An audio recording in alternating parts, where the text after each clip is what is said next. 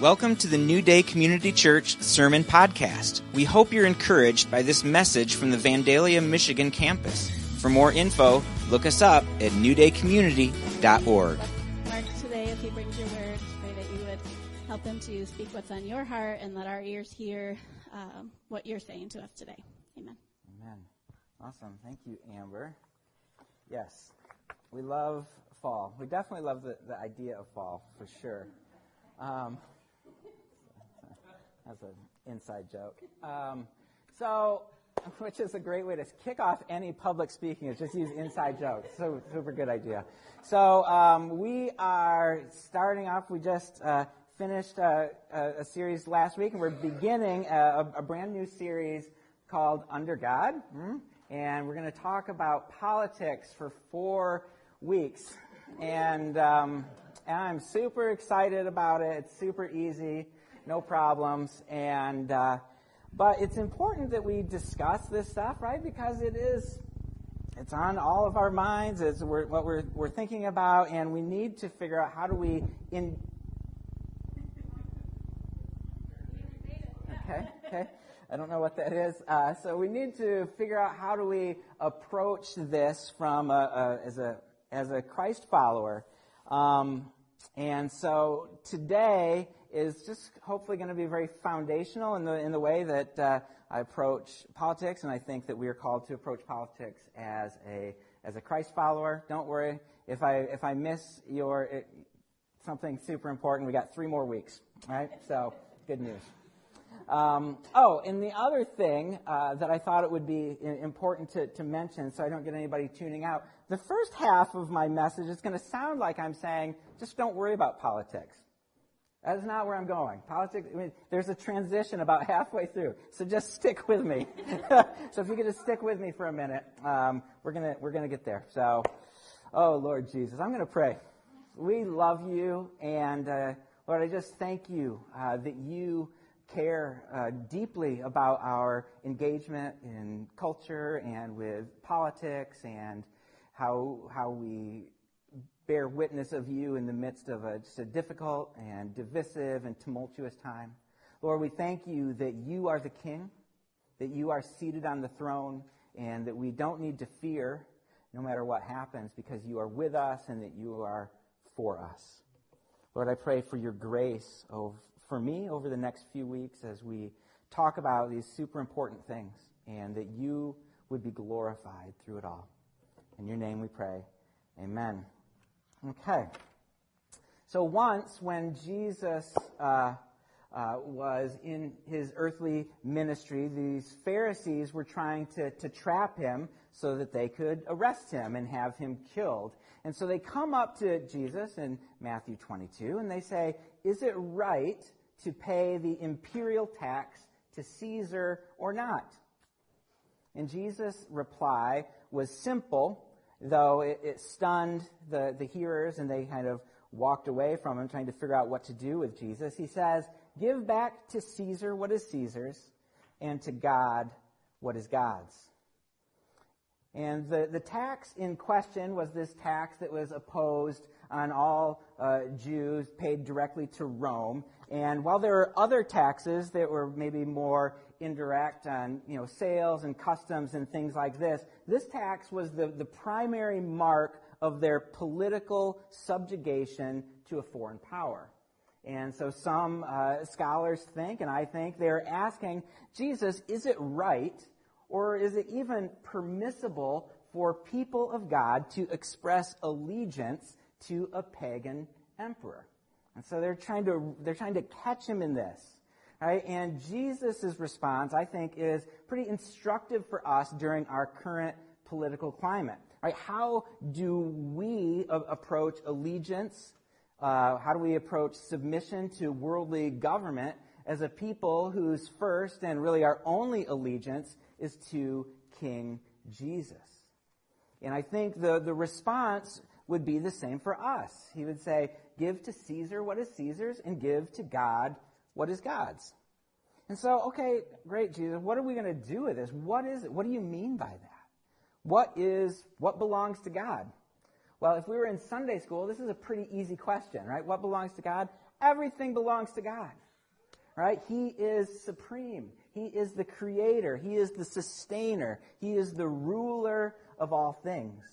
And He alone uh, deserves our allegiance and our praise and our honor.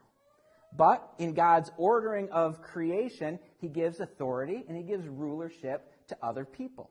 We see this very, very early on in Genesis 1, uh, 28 to 30. He says to Adam and Eve, he tells them to rule and subdue the earth, right? And they have authority. They're to, to go out and create culture and, and pursue the, the flourishing of the creation and all of humanity. And they weren't just like the subjects of God, though they were, but they were given authority in their, in their realm under God. And then Jesus, it, uh, as he stands before Pilate during his trial leading up to his crucifixion, Jesus says this to Pilate. He says, You would have no power over me if it were not given to you from above. Right? And so Jesus doesn't say, you know what, Pilate, you're illegitimate. You're, you, you don't matter, right? Your, your position is, is nothing. He doesn't say that at all. He's just saying, the position that you have which is a legitimate position, was given to you from above. And so Jesus has this, strikes this balance, right? We give everything to God, give to God what is God's, give to Caesar what is Caesar's, and we have to hold those things together. And it seems that what he's saying is when the people came to ask him, you know, can we pay this tax? He says, hey guys, don't get too bent out of shape about taxes about those in authority above you. God has placed them in those positions, and they will be held responsible for their actions. But what is most important, what is of supreme importance, is that first and foremost, you give to God what is God's. You give your full allegiance to King Jesus. And Jesus' intention from the beginning was to come and instigate a new kind of kingdom. Right? This kingdom that is not of this world. It is from above. Jesus came and said, the kingdom of God is at hand. And what he meant, right, is that it's close. Jesus is the king of this kingdom. It is something that we can participate in. It is something that is happening right now. And this new kingdom is infiltrating and overthrowing the kingdom of darkness, the kingdom of this world. But Jesus' kingdom does not come through the ways we expect it. It does not come through the acquisition of positions of power. It does not come from military might or uh, social influence. It does not come through oppression. The kingdom of God always comes from light dispelling darkness, from kindness overcoming aggression, love casting out fear, and peace banishing hate. It comes through the spiritual power of self sacrificial love and humility. And this is how Jesus came. He could have come in any way that he wanted to. Right? He could have come as this big conquering hero, and many people assumed that that's how he was going to come. He could have come as this kind of influential political leader. Heck, he could have come as a wizard shooting lightning bolts out of his fingers, right? He could have done anything that he wanted. Okay? Could have. We read some of the Psalms, right? He looks like that. and uh, anyway, but he didn't do that. He didn't come that way. He came as a baby. He came born as a baby in the middle of nowhere to unimportant people, to a people who were in subjugation to a foreign power. And my dad always says, it's kind of, I don't know if I like it or not, but he always says that Jesus was born in the armpit of the Roman Empire. I was just like, okay. Like, but it just, it captures that, like, here, this is not a significant situation that Jesus arrives in. But it is through this position that he transforms the world. It was from this position and these acts of humility, these acts of love, and supreme faithfulness to the Father that transforms the world. And in Philippians chapter 2, we find Paul's lens for understanding the way of Jesus. And Paul says this In your relationships with one another, have the same mindset as Christ Jesus. So as we are living life, as you are engaging with the world, including our politics, we have to have the same mindset as Christ Jesus, who being in very nature God, did not consider equality with God something to be used to his own advantage. Rather, he made himself nothing by taking the very nature of a servant, being made in human likeness, and being found in appearance as a man. He humbled himself by becoming obedient to death, even death on a cross. And as Christ followers, we have a call to bear witness of God and to follow him in this same manner. Right? This is how we bring his kingdom reality into our world. Our salvation is for the sake of others, which means that we want to live our lives in such a way that God is made famous, that God is glorified. We live our lives in such a way that it leads to the flourishing of other people. We are to participate in, a, in the kingdom work that ushers in his characteristics of love and joy and peace and kindness and forgiven. And we usher these things into our spheres of influence. Right? Because that is what Jesus did.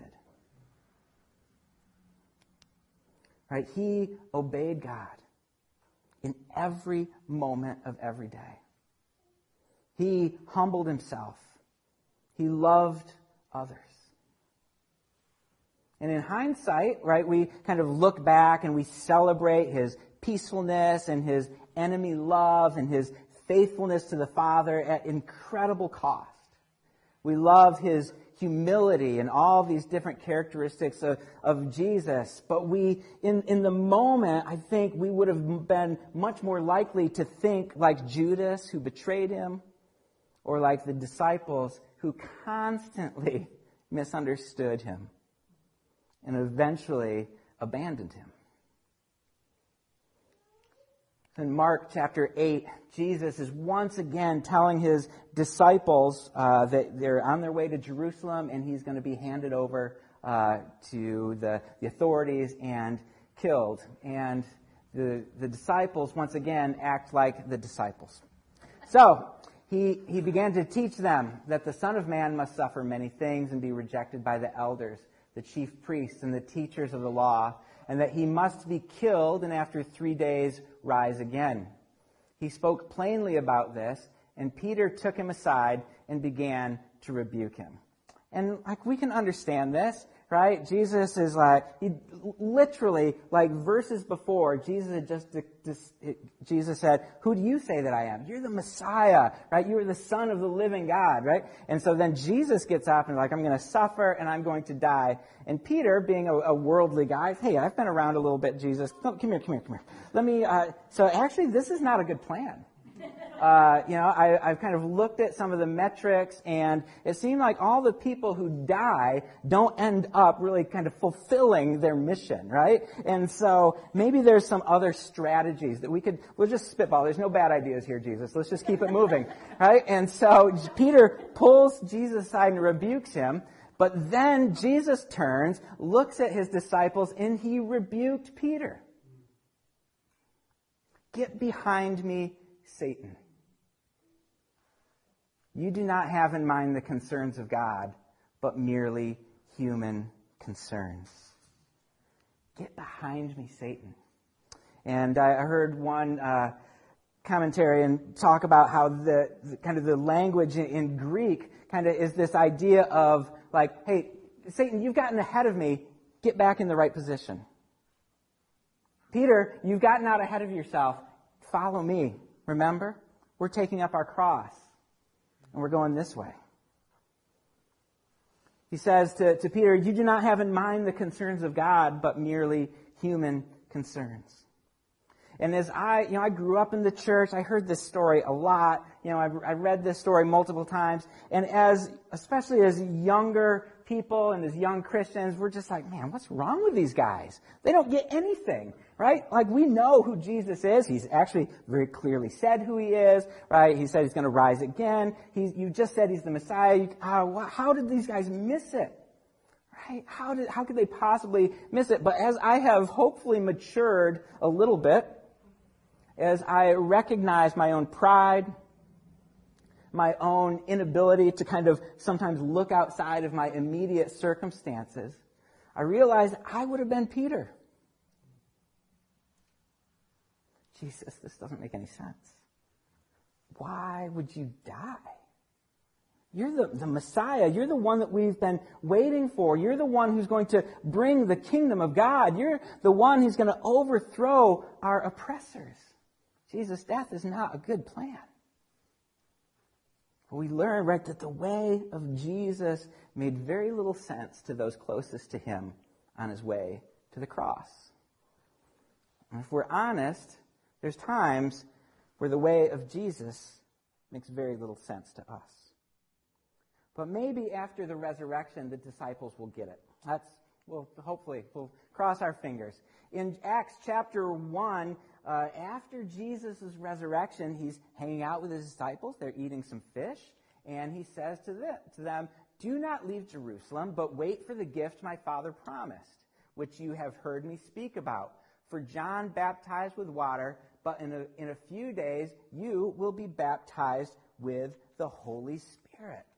Right? And they're excited, right? Okay, you know, we didn't get the death thing before Jesus, but now you're back. Wow, risen from the, the, the dead. This is impressive.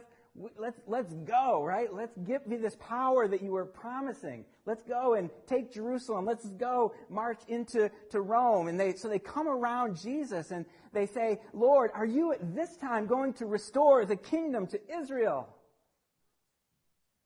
And I can almost imagine Jesus kind of just maybe shaking his head a little bit. And he says to them, It is not for you to know the times or dates the Father has set by his own authority. But you will receive power when the Holy Spirit comes on you. Right? They wanted power. They wanted uh, positional authority to, to kind of march in and take their enemies down a notch. Right? Okay, Jesus, we're ready for power. And you will be my witnesses in Jerusalem and in all Judea and Samaria and to the ends of the earth. So the power is not for you know, your political influence. It's not for military might. It's not for grabbing your swords and slashing down your enemies. I'm empowering you to bear witness of me, to follow me in the way that I went. Well, that doesn't sound like a very fun time, Jesus. And Jesus says, You're going to be my witnesses in Jerusalem and in Judea and Samaria and to the ends of the earth. They're like, well, that sounds like a good idea. Except the reason that they went from Jerusalem to Judea to Samaria and to the ends of the earth is because they were persecuted, because they were chased out, because they were hated. But through that, they were empowered to bear witness of Jesus. And so the disciples again misunderstand. This isn't the time, Jesus says. Uh, elsewhere, he says that the, the kingdom is not one of worldly power and worldly ways. He says to, to Pilate, My kingdom is not of this world. If it were, my servants would fight to prevent my arrest by the Jewish leaders. But now my kingdom is from another place.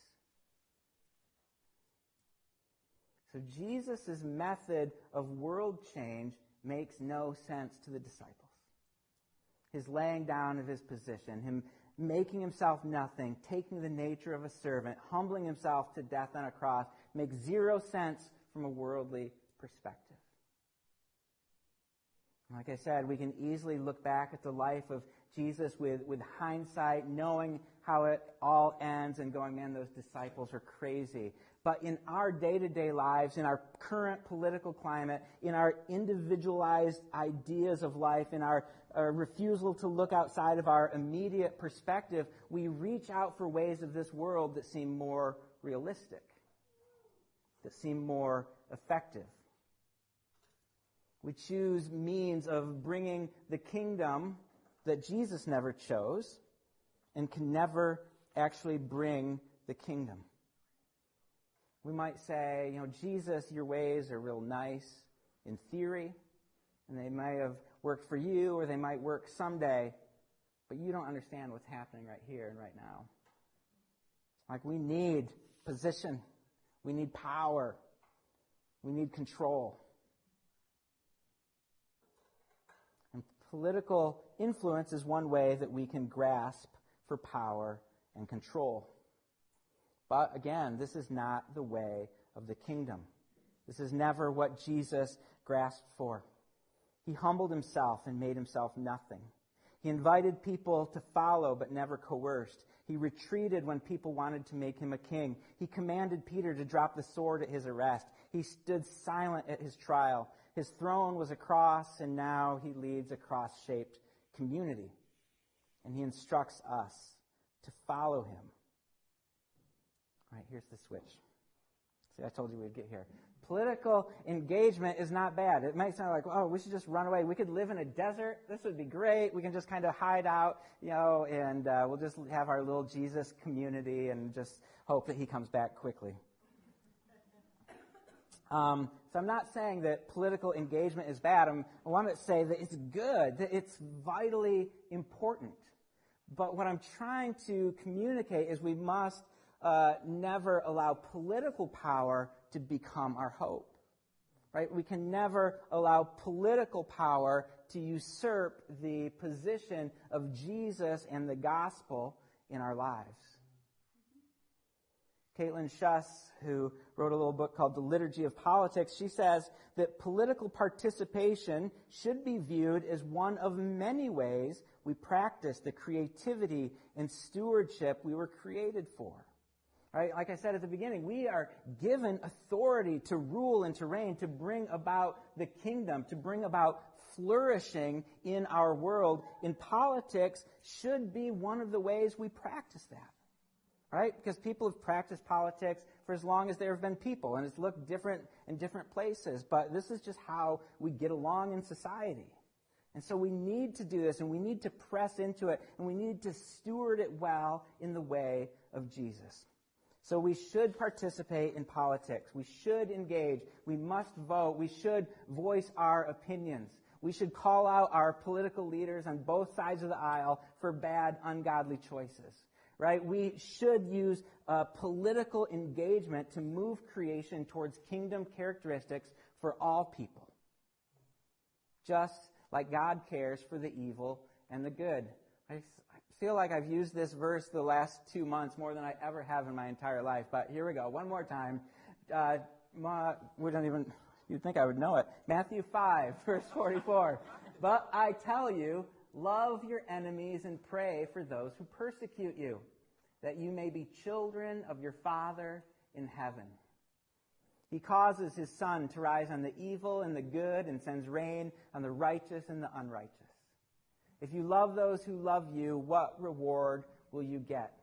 Are not even the tax collectors doing that? Right? And so we, in our political engagement, we are looking for the flourishing of humanity.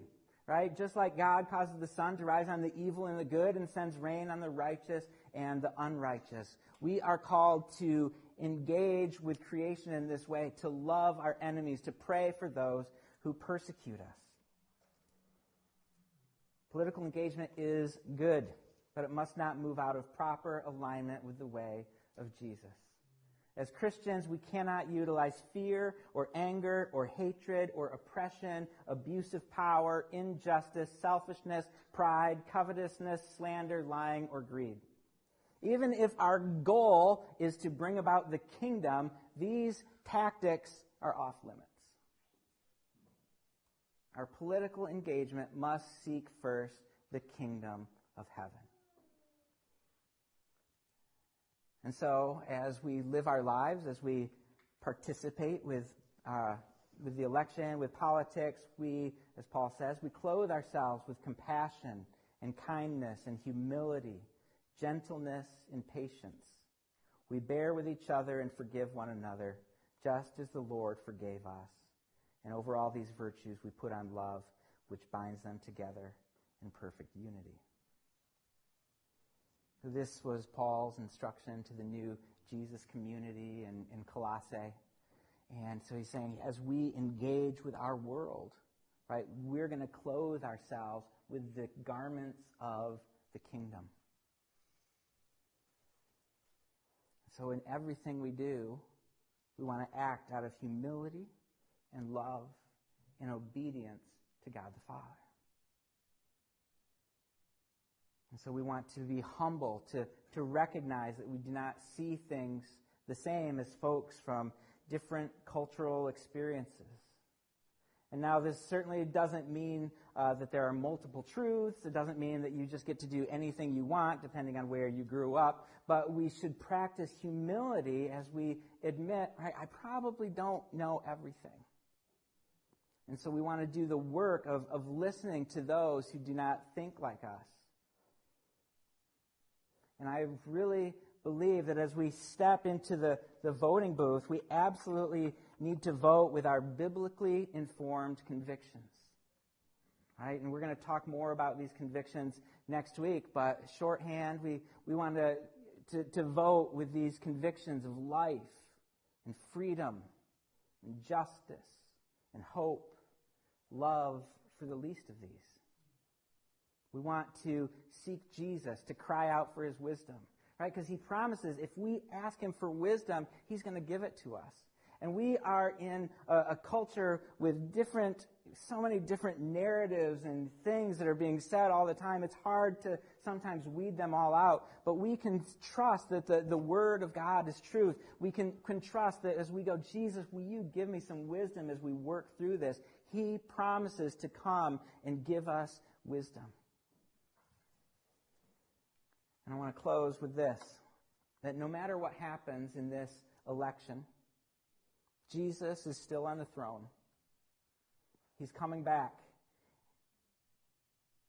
And his kingdom is not brought about by political power and by influence, but by people who are nothing from a worldly perspective living the way of Jesus, and ushering in his kingdom through self sacrificial love and obedience to the Father. Let's pray. Lord Jesus, we love you. And Lord, we just absolutely need you in the midst of this political season. Lord, the election is just a month away, and there's all these different narratives, there's all these different things being touted as, as truth, Lord, and sometimes it kind of makes us just want to give up and run the other way, or makes us want to dig in our heels and, and, and fight, and there's a variety of responses. But Lord, we choose to be faithful to you, to follow you in the way that you did life, humbling yourself, making yourself nothing, being obedient to the Father even unto death. Lord, we choose to follow you, to, to take up our cross and trust that as we die to ourselves in this world, that your resurrection power is poured out on those crosses. That life erupts where it seems like, oh, this is not going to work as we bend our knee to you, King Jesus, we ask that your wisdom and that your resurrection power would fill us so that we can bear witness of you, so that your kingdom is manifest more and more and more through our lives. Jesus, we love you and we need you. Help us to be pleasing to you in everything that we do. Give us wisdom be with our country. Help us to live in unity as the body of Christ. In your name we pray. Amen.